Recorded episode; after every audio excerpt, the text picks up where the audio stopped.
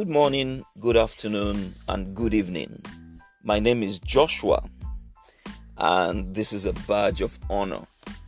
And the last segment we talked about God beginning a new thing, and He says, Behold, I do a new thing, shall you not know it? Say, Consider not the former, remember not the old, for I do a new thing, and it shall spring forth from the wilderness. Uh, whenever God does a new thing, uh, man is always in a situation of dilemma, of anxiety, of um, confusion. Uh, if you look at the instance where Jesus told the disciples, Let us go over to the other side, and in between when he told them to go over to the other side and the other side they were getting to, um, there was the wind that was boisterous that confused them. There was a dilemma. There was a confusion. There was um, um, a situation that that they could not understand. It says, um, "Our thoughts are lower than the thoughts of God." God says, "My thoughts are higher than your thoughts, and my ways higher than your ways. Even as the heavens are higher than the earth, so also." Are my ways above your ways and my thoughts above your thoughts. Um, when God begins to do a new thing, man is always in a situation of anxiety. And that is why God says, Be anxious for nothing, especially to us, His children. He says, Be anxious for nothing. And God always reveals, He always loves to reveal, and that is how God works. He always loves to reveal what He's about to do. Now, God did not just bring the plagues upon Egypt when the children of Israel were there.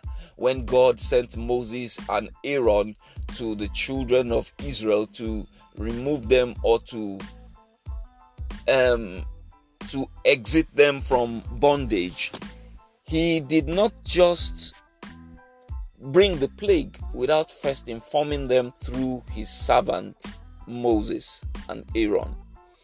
So that God always likes to have his people prepared. When, if you look at the instance when Abraham, when Lot was separated from Abraham, and Lot was now living in a place called Sodom and Gomorrah, and God was about to destroy the, the land of Sodom and Gomorrah. And the angels that came to Abraham were about leaving, and God said, Will I do a thing without revealing it to my servant? And God decided to reveal it to his servant.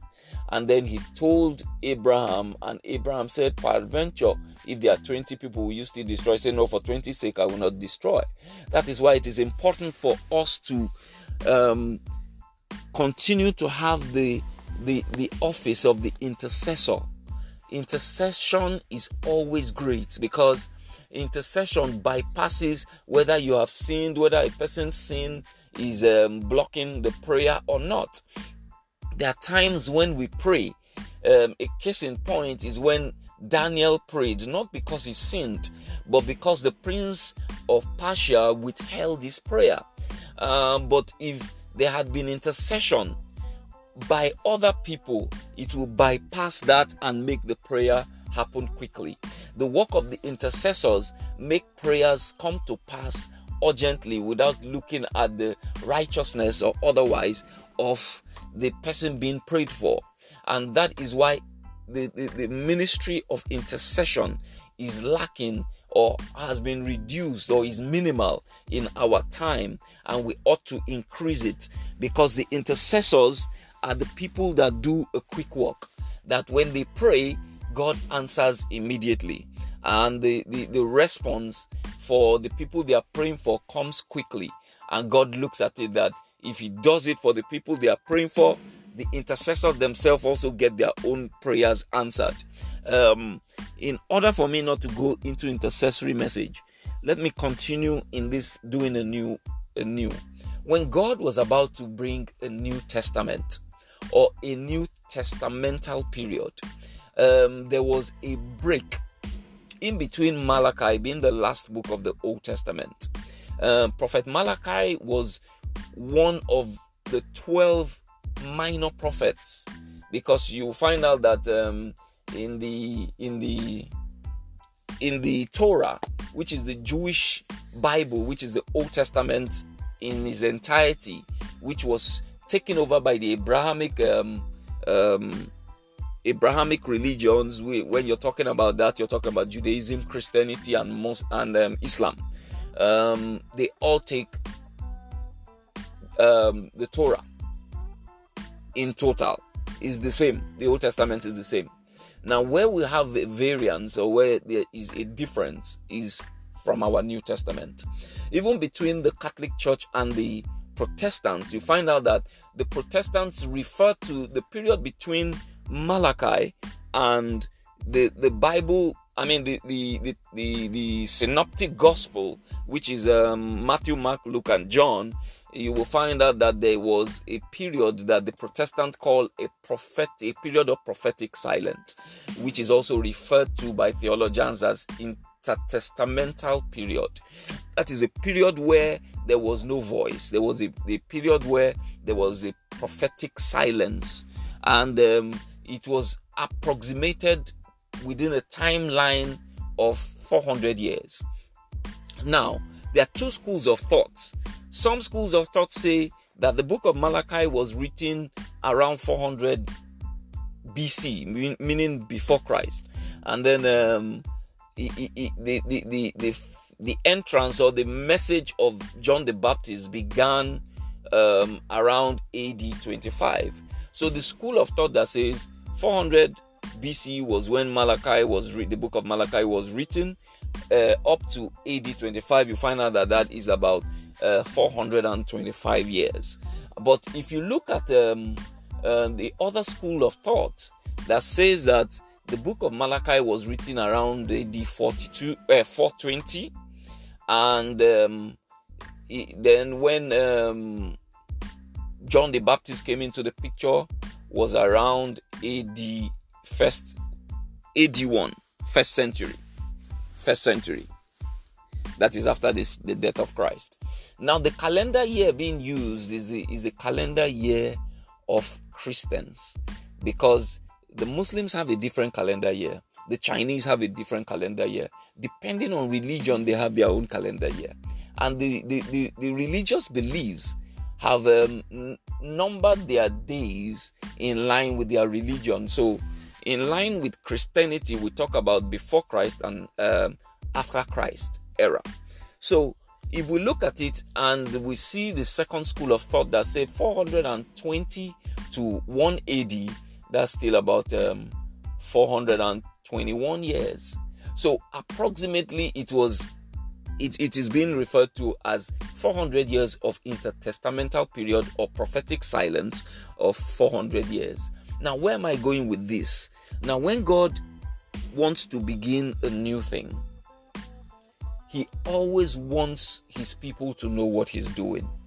Like when COVID 19 began, uh, people, more Christians would have uh, be, been at ease if they had got a glimpse of what God was about to do.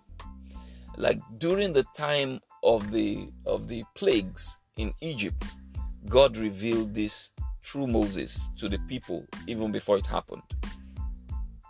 Now, um, the reason why we don't get a lot of information is because we ourselves have failed to um, realize who we are in Christ Jesus. Now, our who we what we carry inside us is Christ. And who we are, we ought to know who we are. If we do not know who we are and what we carry, you say if a use of a thing is not known, abuse is inevitable. And that is the problem of Christians to this day. Because the Bible says that we are a royal priesthood, we are a holy nation, we are a peculiar people to show forth the praises of Him who has called us out of darkness into His marvelous light. Now, God has brought us and made us priests, has made us prophets, and made us kings. Before these three, um, these three distinct functions were separated. But during the time of David, but because God wanted to use David for a new thing and said that of his rulership of uh, his children shall rule Jerusalem, um, and of his rulership there shall be no end. The Lord was talking about um, the coming of the Messiah, Jesus Christ, that David was supposed to be a great, great, great, great, great grandfather of Jesus Christ and of the rulership of Christ. Even after this world and heaven is passed away, there's going to be a new Jerusalem that Jesus is still going to be a ruler over, and there shall be no end. Um, so it was a prophetic saying that through you I will bring the Messiah, and that is what God was talking about, and He made sure He kept His word even when the people erred and sinned. Um, so this intertestamental period silence um, was a period where nobody knew what was going to happen until John the Baptist came into um, the scene. Now, I want to mess with your um, theology a bit, and I want you to realize that John the Baptist, though he's referred to in the historic book of the Synoptic Gospel, which is Matthew, Mark, Luke, and John, the four Gospels, um, but this synoptic gospel in itself had not marked the beginning of the New Testament. Oh, oh. Yes, it's in the New Testament. When you see, they say New Testament, and then you see Matthew, Mark, Luke, and John. For example, the, the, the numbering or the placement of the books does not really also um, speak about when those books were written. For example, the book of John was written last, even after Revelation. okay, let's not go too much into theology, but I'm just trying to tell you how it works and how it is, the timelines. So, the synoptic gospel talks about the history about when Jesus was on the face of the earth. Now, the Bible says that the in in in the book of Hebrews 9 verse 16 and 17 I want to read so that you don't take my word for it. Now, Hebrews 9 16 says, For where a testament is, there must also of necessity be the death of a testator. Jesus was the testator. Jesus was bringing the New Testament. When he was still alive, the testament was not enforced. It could not have been enforced. Now, this place also was where wills are derived in the modern day age.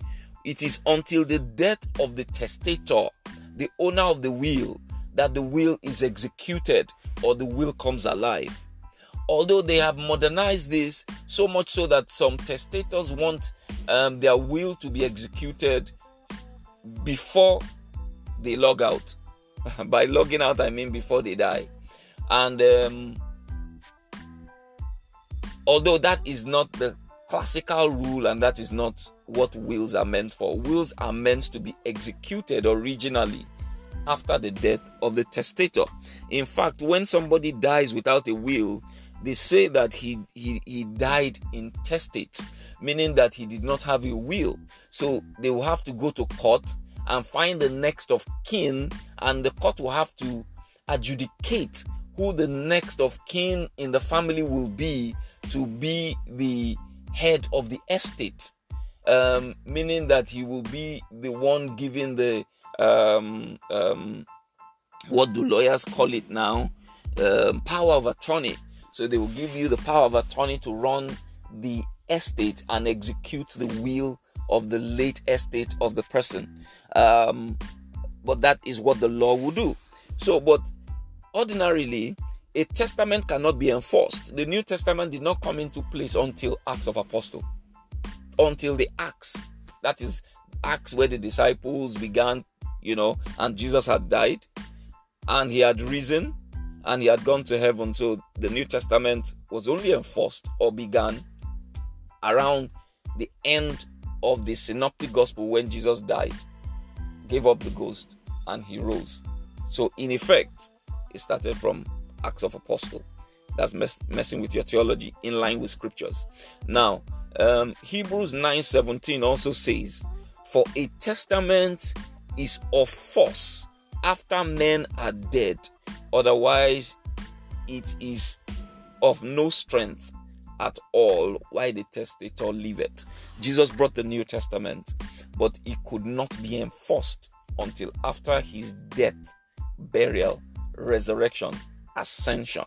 And when he got the crown and became the lion, he changed from being a lamb and he became a lion. Then the New Testament was enforced in the book of Acts. That's why Jesus said to his disciples, It's better for me to go so that we can send another comforter. By that time, the New Testament will come into place. I think the, the episode before the last, we talked about the, the, the, the Old Testament eras and uh, the dispensation of the Old Testament. And we said that the New Testament was the testament of grace. That uh, this period where we are right now, from the death of Jesus Christ and the enforcement of the New Testament up to now, we are in the testament of grace and that is because uh, God said, Let us therefore come boldly unto the throne of grace to obtain mercy and find grace to help in time of need. Um, so that is why we're in the testament of grace. Now, this is to let us know that when God wants to begin a new thing, it might seem like a period of confusion just like when an apostle, the apostle actually walks with the prophetic light. The prophetic talks about the future, but the apostle is one that can walk with the light of a prophet and he breaks fallow grounds. That is, he treads on paths that have not been trodden upon before. That is why Jesus walked in the office of the apostle. He walked, he was a prophet, he also was an evangelist, he went out evangelizing everywhere. He was a, a, a, a, a pastor and then he was also a teacher. Uh, the fivefold ministries Jesus did. And that is just to let us know. If you look at other times when God began a new thing, look at the time of Noah. There was always a time of confusion. After the flood, um, there was confusion. There were only seven people upon the face of the earth, seven human beings, and a, a pair of each animal.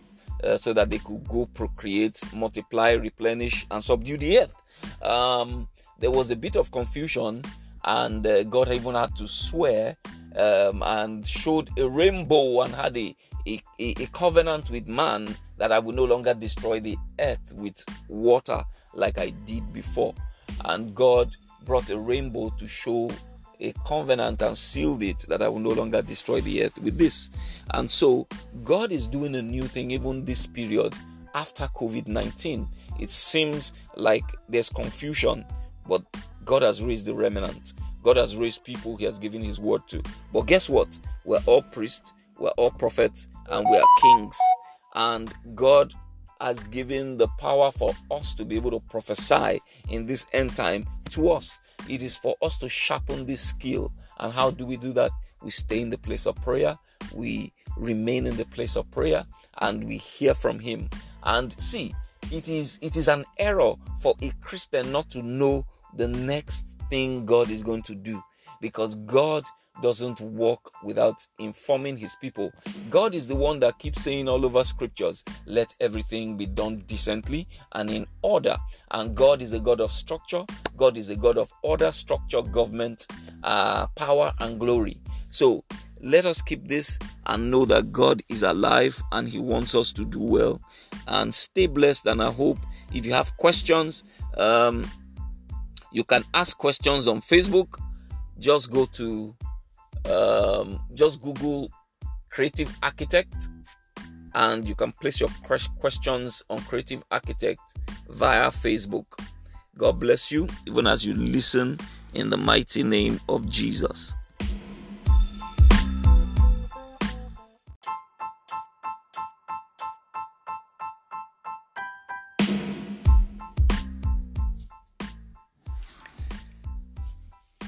Hello, good day. Welcome once again to a badge of honor. And my name is Joshua. In the last segment, we talked about a period of prophetic silence or a period of intertestamental uh, period. in an intertestamental period or a period of prophetic silence, as it's called. Now, um, why would it take 400 years between Malachi and Matthew that we know as the beginning of the New Testament? Why will God wait so long? And why did it have to be 400 years? Now, there is something we ought to know. Everything God does, they are prophetic. Everything God does has been spoken aforetime. Just like um, everything in the Old Testament reveals Christ. Because they say the, the Old Testament is Christ revealed, and I mean, is Christ concealed, and the New Testament is Christ revealed. Now, while Matthew, Mark, Luke, and John talks about the story of Jesus and Jesus walking the face of the earth from his birth down to his death, um, the Old Testament, on the other hand, were prophetic unctions, were prophetic talks, they were prophetic inclination, they were arrows pointing down to Jesus Christ, how he will be born, where he will go to, how he will ascend, and what he will do and the things that he will even say. Um, it, it is it is amazing that even what Jesus said when his ministry was about to begin uh, was from was gotten from the book of Isaiah, the prophet that had been prophet, prophesied long time ago. And Jesus just opened the scripture. He went into the synagogue. He, the scroll was given to him, and that portion came alive during the time of Jesus. And Jesus had to tell them that today, before you, is this scripture that you have been read, reading all the times before my time, is before you being revealed. And because the Old Testament is Christ concealed, because everything you read in the Old Testament points to Christ. For example, let me give you an example of um, what is is uh, theologically referred to as Christophanies. That is um, the concealment of Christ in the Old Testament. When you talk about um, Melchizedek, the king of Salem, the Bible says that Abraham, after he went to defeat the kings of Sodom and Gomorrah, and um, there were about four kings. Uh, when he defeated the, the, the kings that came against um, Sodom, Gomorrah, and uh, two other cities, when he defeated them and he came back with the with the spoils of war, uh, he met, he came back and responded to the kings of the cities that they had already stole their booties, and then he wanted to, he came to restore the things that were stolen back to them I won't want to go into the nitty gritties of the scripture because of time, but um, remember, he also met somebody that the Bible refers to as somebody that did not have a beginning, neither an end. He didn't have a father, neither did he have was he mentioned aforetime until he was mentioned at that period. They said the king of Salem who didn't have a beginning, he, his father was not mentioned, and he also didn't have an end.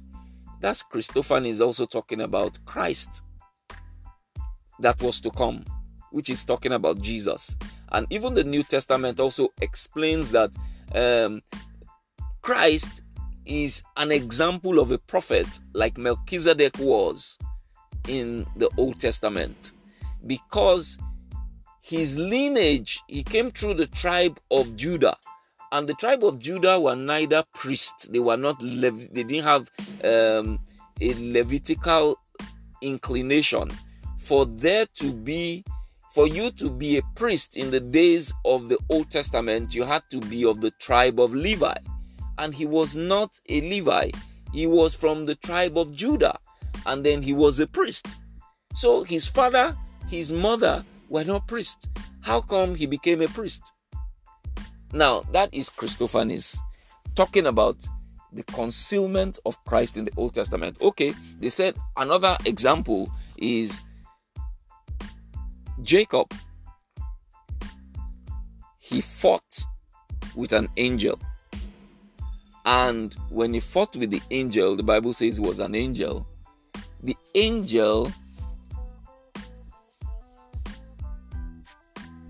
like removed his his ball and socket from his ball from the socket the ball from the socket so much so that his hip bone was removed so that he now limped from that day of his life. And he said that i have fought with an angel but it was not an angel. It was um it was it was christ that he fought with in that place. Also another example is when Joshua saw an angel, said he perceived it to be an angel after he had um, received unction and he had begun to hear from God after the death of Moses.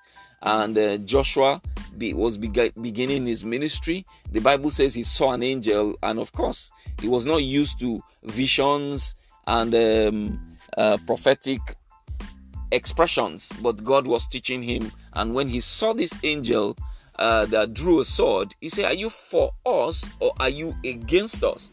And that particular person he thought as an angel said, Neither. As captain of the Lord of hosts have I come. That's Christ. Now, I don't want to go into Christophanies and then I always get entangled and there's no time and I'm trying to do 10 minutes all the time. But the scripture is tricky. You have to explain and build the foundation before you can talk about some things you want to talk about for it to make sense and for it to be solid. Now, um, I'm talking about if a 400 year period of the intertestamental um, period between the time of Malachi and um, Matthew. Now, God never does anything that doesn't have a prophetic a prophetic attachment. Now, if you look at this 400 year period.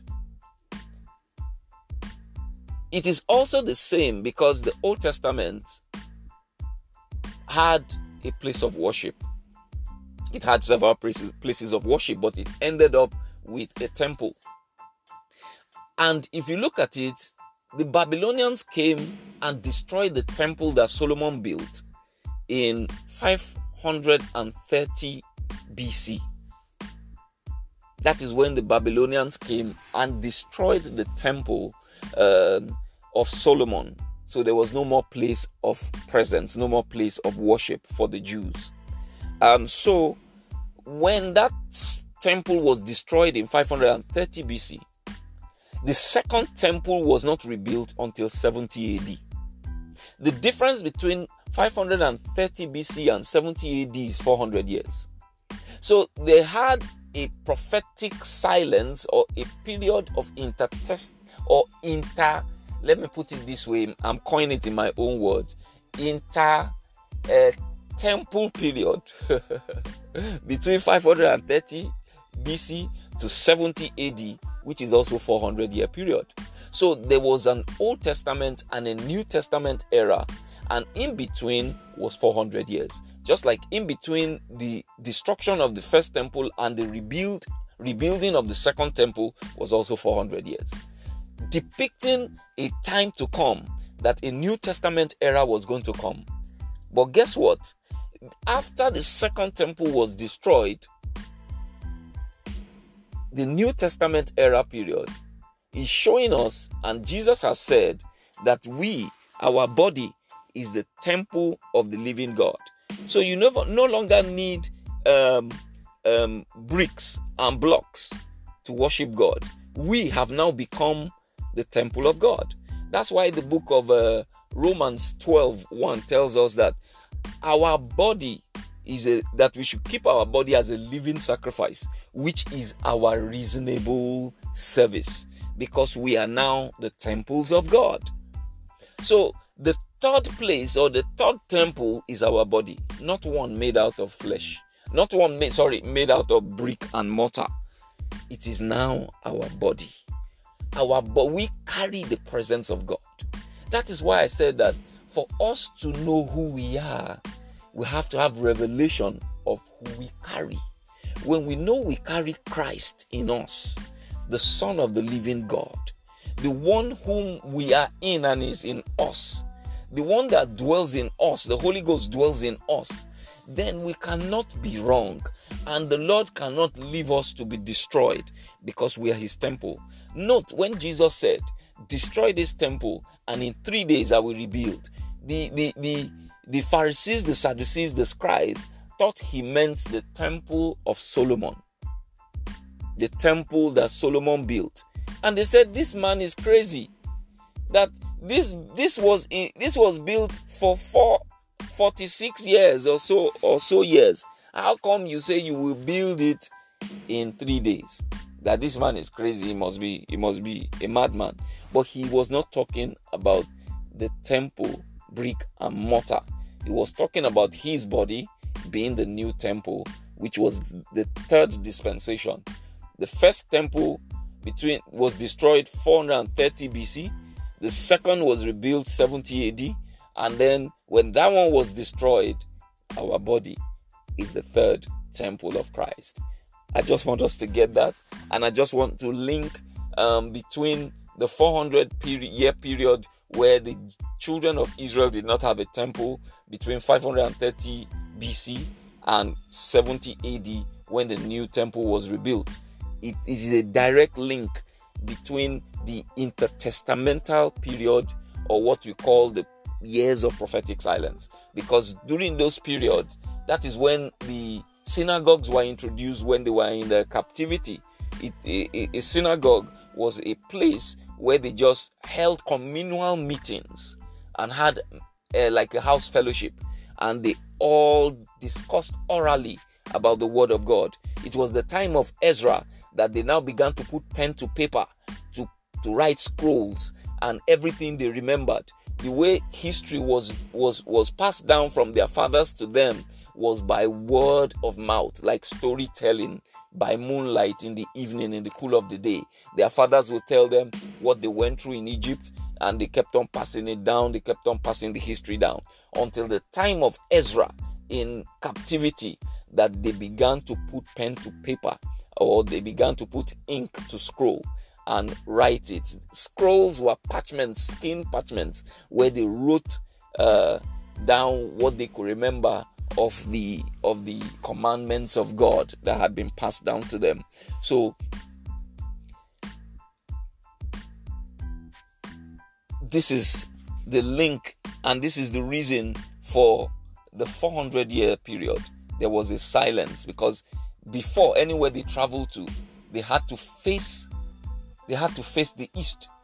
They had to face where the temple was. They always had to face the east to pray if they didn't face the east then they didn't face the place of presence but when the temple was destroyed they didn't have any place to face because the place where god dwelled and where god's presence dwelt upon the face of the earth had been destroyed for good and now they now had to have synagogues where they discussed about the word of God and um, they started to put it down in scrolls. And then um, afterwards, everything was compiled and only priests could read until our dispensation, where we even have it on our phones, and yet we do not read it. But God will help us God will deliver us. God will make us go back into a place of His presence. God will give us unction to be able to function. God will give us the hunger, the thirst to be able to read scriptures, to be able to study hunger for His word, to know. You see, the, the more you study the word of God, that is why when they asked Apostle Paul, I haven't written three quarters of the New Testament. They said, What is it? After his course, I've run the race, I've, I've finished my course, I've finished this thing. He said, Then what else do you hope to do more? He said, That I may know him. Because the more you know of God, the more that you need, you know you. In fact, the more you know of God, it reveals to you that the less of the knowledge of God you have that you don't know this God. This God is so marvelous. He's so big. He's so awesome. He's so wonderful. He's so he's so everywhere. He feels everywhere. He feels time. He feels space. He feels everything. There is then how dare you then if you know who the God the God you serve is, how dare you fret over a wind that is boisterous? He put the wind there. Eh, when I read a portion of the scripture, said, How does the how does the sea know where its boundaries are and not to overflow it. And the scripture says it is just by a simple decree that the Lord has put in place that it should not overflow its bounds. That decree is removed, you have tsunami, tsunamis everywhere. He created it. He's the one that saw that, oh, everything was form, was void, it was rubbish, and then he said, Let there be, and there was. So let us get back to that place of presence. Let us know God. Let us study the word. Let us dig deep. Let us be able to get into the nitty gritties. Let us be able to go and study the word. Let us be able to enter deep. We are the ones with the real um, life here and the real covenant here, but yet we're the ones that pray the least. We're the ones that do not fast. We're the ones that that are absent of all these things, and the devil knows it. The minute we know who we are, then he's in trouble. You see, the bottom line of everything is when Adam and Eve fell, God said, when He made man out of common dust, He just picked dust that was upon the face of the earth. It wasn't anything new. He just picked it, He molded it. After they had had a, a board meeting between the Father, the Son, and the and the Holy Ghost, say, "Let us make man in our own image, unto our likeness, and let us." And then He just formed the mud. When He formed the mud, it was just like anything a, a potter would do. And then He formed man, and after He formed man, guess what the difference is? He breathed the, his breath of life into him. He put the Holy Ghost inside man. The breath of life is the Holy Ghost. He put it inside man. And then when man died, guess what? The enemy, by the eating of the fruit, snuffed out the Holy Ghost outside of man. And guess what? When Jesus died, he ascended and resurrected and he was crowned. And we got the New Testament. He gave us a new comforter which was we had received in the old testament in the in the garden of eden days. The breath of life was restored back unto man by infusing the holy ghost back into us. So we received back the holy ghost. The old testament people could not keep the holy ghost inside of them. The holy ghost just came upon them. They prophesied or they, they were priests or performed their function and the holy ghost left because their body was not um, holy enough to retain the holy ghost and when Jesus died, his blood cleansed us from every sickness. The, the righteousness of God was imputed unto us, and the Holy Ghost was put back in us.